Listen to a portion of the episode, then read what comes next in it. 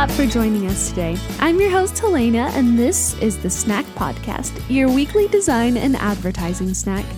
I want to thank Banner Snack for making this podcast happen. And if you're looking for the most amazing banner maker, check Banner Snack out at banner snack dot com.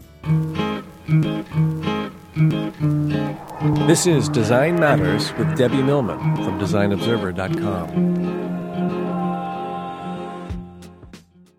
If you're familiar with this intro, you're probably a design enthusiast and you know who Debbie Millman is.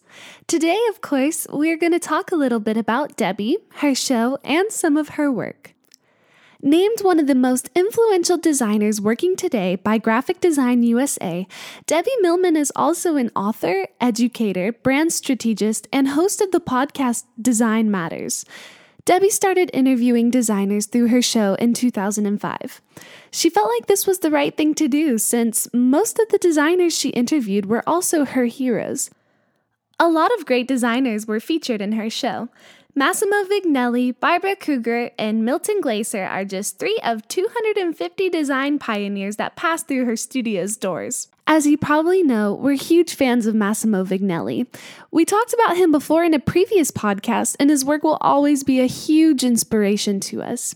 As I listened to the episode where Debbie interviewed Vignelli, I realized that there are so many things that I didn't know about him before.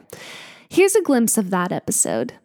Do you worry at all about the elimination of the printed page in any way, or do you feel no, that they I, can coexist? No, I I, th- I think good things will have permanence. So good books will probably stay, you know, as a printed form. Do you do a lot of design work on the computer or with the computer? Uh, no, I still use my pencil for everything. You know, I it's faster for me than a computer. I use the computer for writing, and it's, that is fantastic. For design, um, no, I have to rely on people in my office that can do that, you know. I cannot do it.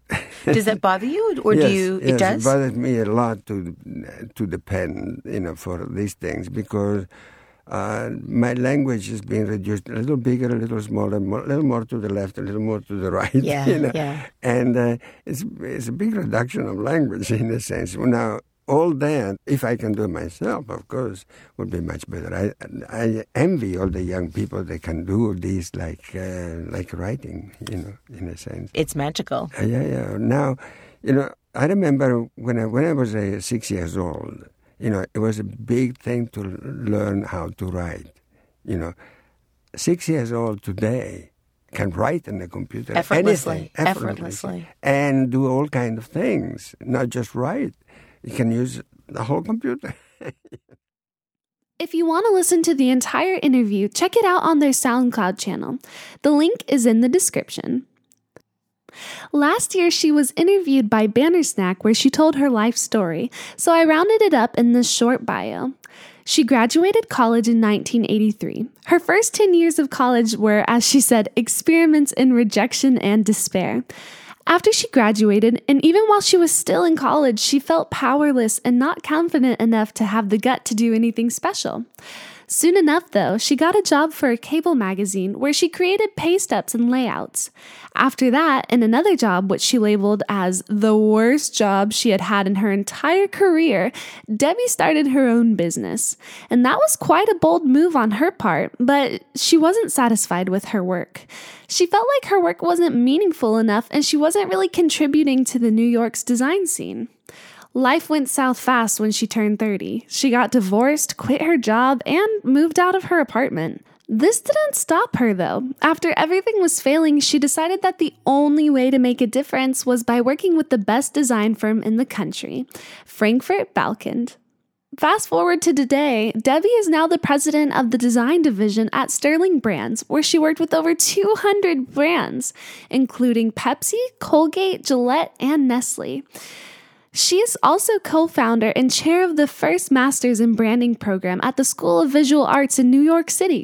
She is president emeritus at A I G A, the biggest professional association for design in the world, and a contributing editor at Print Magazine.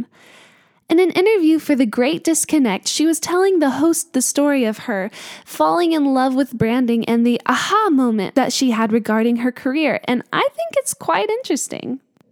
Her mother just moved to Florida and she felt a bit crowded, so she wanted to downsize.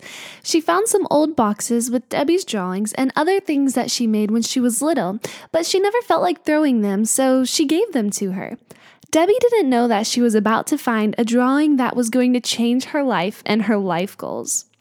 She was seven or eight years old when she drew it. The drawing was depicting Manhattan, although she had never been there. This is how she described it. A man is hailing a cab, a young girl is walking with her mother, holding her hand, and a truck with a Lay's potato chips logo on it passing them by. When I saw this drawing, my aha moment occurred. I realized that deep down inside, I knew exactly where I wanted to live and what I wanted to do. In that moment, she realized how powerful branding really is. If an eight-year-old was influenced so profoundly by a logo, you can grasp how early and how deeply a brand can be embedded in your life. If the only real signage in that New York street scene was the Lay's potato chips logo, I was influenced by the power of branding even then.